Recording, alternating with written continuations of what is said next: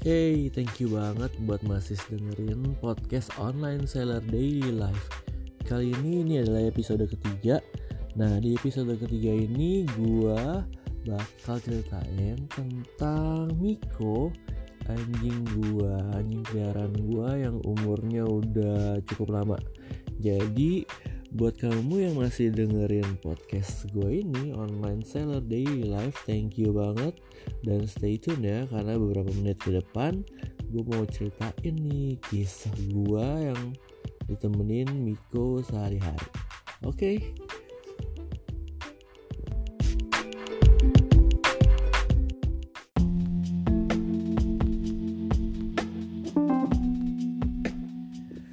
Nah, jadi beberapa menit ke depan ini gue bakal ceritain tentang si Miko. Miko itu adalah nama anjing gue. Dia itu binatang jenis Maltese. Maltese itu anjing kecil, anjing jenis toy. Nah dia itu di 8 tahun yang lalu dikasih tuh sama temennya adik gue. Jadi dikasih terus gue piara selama kurang lebih udah 8 tahun ya sampai sekarang. Nah biasanya Miko itu ngapain aja sih? Jadi dia itu kalau bangun pagi dia tuh males banget tau jadi anjing. Kita tuh suatu hari pernah ngira wah ini anjing sakit nih. Kayak dari pagi sampai siang sampai sore kerjaannya tidur terus. Nah ternyata kata teman-teman gue emang setiap anjing gitu kerjaannya. Dari pagi cuma tidur doang. Tau-tau dia sore sampai malam dia aktif. Sore tuh dia paling aktif banget tau. Sebelum jam 5 dia kalau nungguin gue ya dia tuh bisa kayak anjing gila gitu lari-lari lah gonggong-gonggong lah. Kayak ngasih kode gitu ke gue minta dia ajak jalan-jalan. Nah biasanya gitu. Jadi kalau udah jam 5 gue bakal ajak dia jalan-jalan keliling taman belakang rumah sih. Ya sekitar 10-15 menit. Kadang di taman itu banyak juga anjing-anjing lain. Walau si Miko nggak pernah mau sih kalau dipanggil atau main sama anjing-anjing lain. Ya paling kerjanya dia cuman dia sebenarnya anjingnya anjing cewek sih. Tapi kenapa ya kalau gue ajak jalan-jalan itu dia tuh suka ngencingin tiang listrik lah ngencingin batu lah. Kayak nandain kalau ini area kekuasaan dia. Dipikir dia anjing cowok. Nggak ngerti juga deh. Ini anjing nih mungkin kelainan kali diferensiasi seksualnya. Jadi kayak dia pikir dia anjing cowok. Aneh banget kan? Nah terus gue mau ceritain lagi. Si Miko ini ya dia tuh sering hilang tau dia tuh nggak pernah bisa lihat pagar kebuka. Makanya gue tuh kalau di rumah ya ada tiga pagar tiga step pagar buat Miko nah jadi dari ruang keluarga ke ruang tamu itu gue kasih pagar buat Miko nah dari ruang tamu ke teras kan ada ada pintu. Nah dari teras ke garasi juga ada pintu sampai garasi keluar. Nah itu juga pakai pintu kan jadi kita tuh bersih benar-benar secure untuk si Miko supaya nggak kabur. Karena kalau kabur itu waduh larinya super kenceng. Super kenceng. Gua ngejar pakai motor aja suka nggak kekejar. Wah apalagi lari-lari pakai jalan kaki. Udah nggak mungkin kekejar deh. Jadi itu dia pernah hilang sekitar ya mungkin bisa dihitung 5 atau 6 kali deh. Jadi ada ada yang kekejar kita lari kenceng banget sampai ngos-ngosan gue ngejar sama Halbert waktu itu. Ketangkap sih. Nah itu bagus sih ketangkap terus udah gitu ada beberapa kali lagi uh, dia lari kenceng banget dikejar gak ketahuan akhirnya gue ngejar. Sampai pakai motor gue naik motor ngejar. Itu juga ketangkap Nah tapi ada kisah yang lucu nih. Jadi suatu hari Miko kabur Terus gue kejar pakai motor. Dia tuh udah hilang lari kenceng banget Parah lari kenceng banget. Gue udah kejar gak ketemu. Gue muter-muter gak ketemu. Tapi gue udah tahu Miko kan suka kabur ya. Jadi di kalungnya itu gue kasih nomor handphone gue jadi gue tinggal tunggu aja nih ada telepon atau ada WA atau ada SMS bener kira-kira beberapa menit kemudian ada yang WA pak ini ketemu nih ada anjing ini kok di mana? Nih dia tuh ada di daerah Tanjung Duren. Jadi waktu itu ada ada yang udah ngambil terus dia bawa pulang ke rumah terus dia lihat kalungnya ada nomor HP gue itu yang pertama di daerah-daerah Tanjung Duren juga. Terus yang kedua ya yang berikutnya tuh pernah lari kenceng banget lagi nih. Kali ini gue uh, baru datang tahu-tahu dikasih tahu eh kok Miko nggak ada nih? Wah langsung gue panik gue kabur gue cari-cari muter terus sampai akhirnya nggak ketemu kan. Terus ada yang WA biasa Eh kok ini ada anjingnya ketemu. Di mana di semak satu geblek. Jauh banget dia lari sampai ke pemadam kebakaran situ semak satu. Jadi dari rumah gue Tanjung Duren dia lari jauh sampai ke semak satu ya kayak anjing mau belajar aja ya. Habis itu udah gitu gue langsung samperin terus ya udah gue ambil anjingnya. Terus berikutnya pernah lagi dia kabur. Ya lagi-lagi gue kejar juga nggak bisa. Terus gue cuma pasrah aja gue cuma bilang udah udah gak usah dikejar tunggu aja bentar 5 menit lagi juga pasti ada yang WA gue eh bener ada cici-cici WA gue eh, adik-adik deh.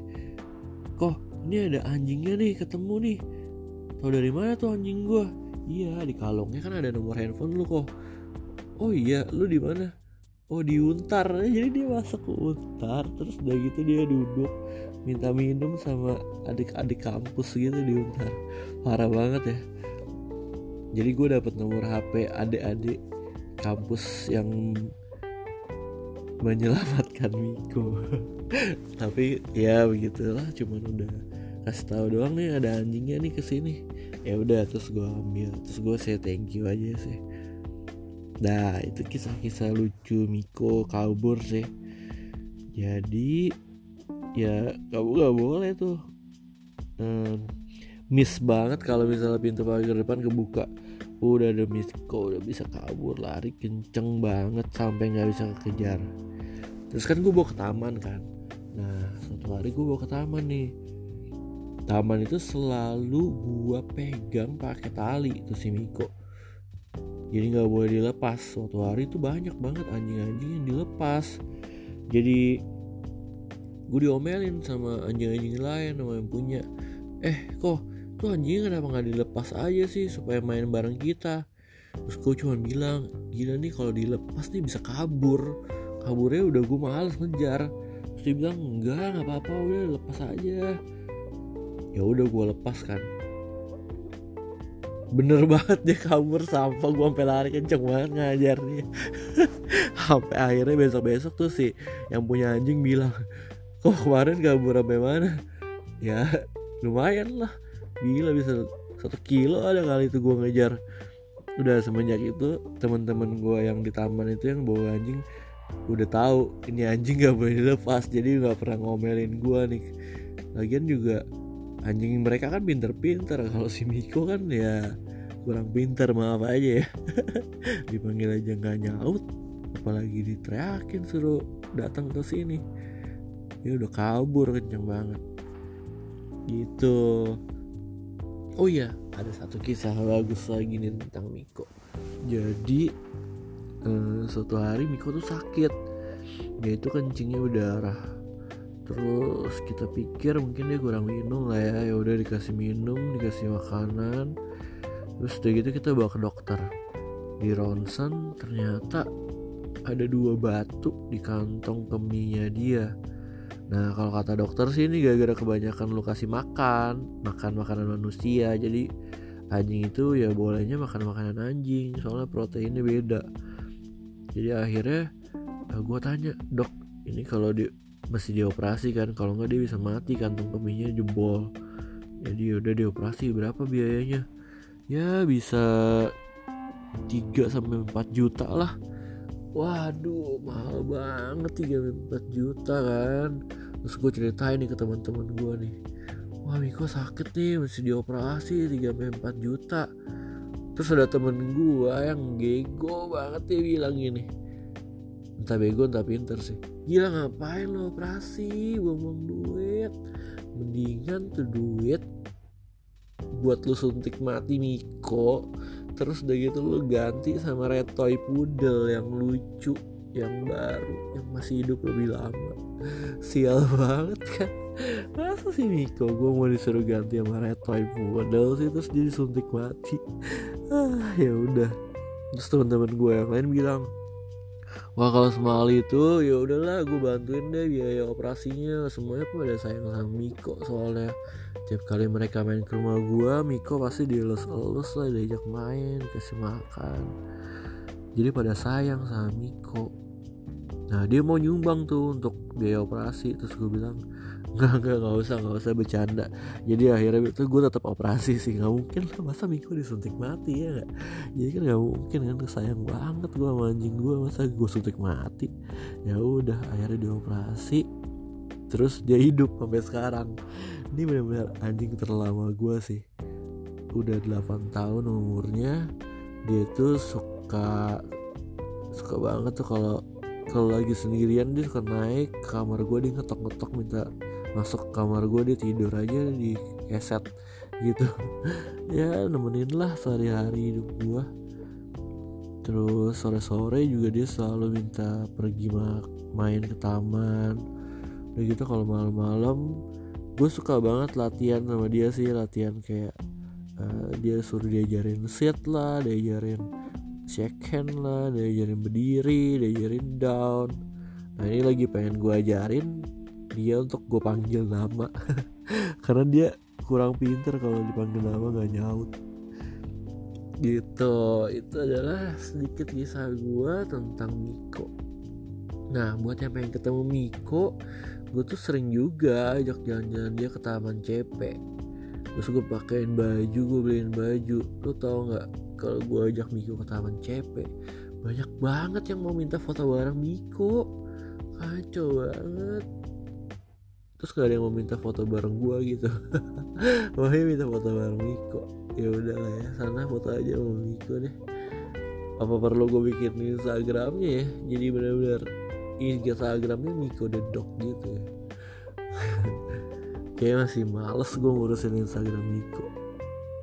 Oke jadi kira-kira begitulah beberapa menit kisah gue dan Miko. Thank you banget loh buat yang udah dengerin cerita-cerita receh gue ya nanti sampai jumpa di cerita gue berikutnya. Jangan lupa di follow instagram gue di underscore hello michael at underscore hello michael. Thank you. See ya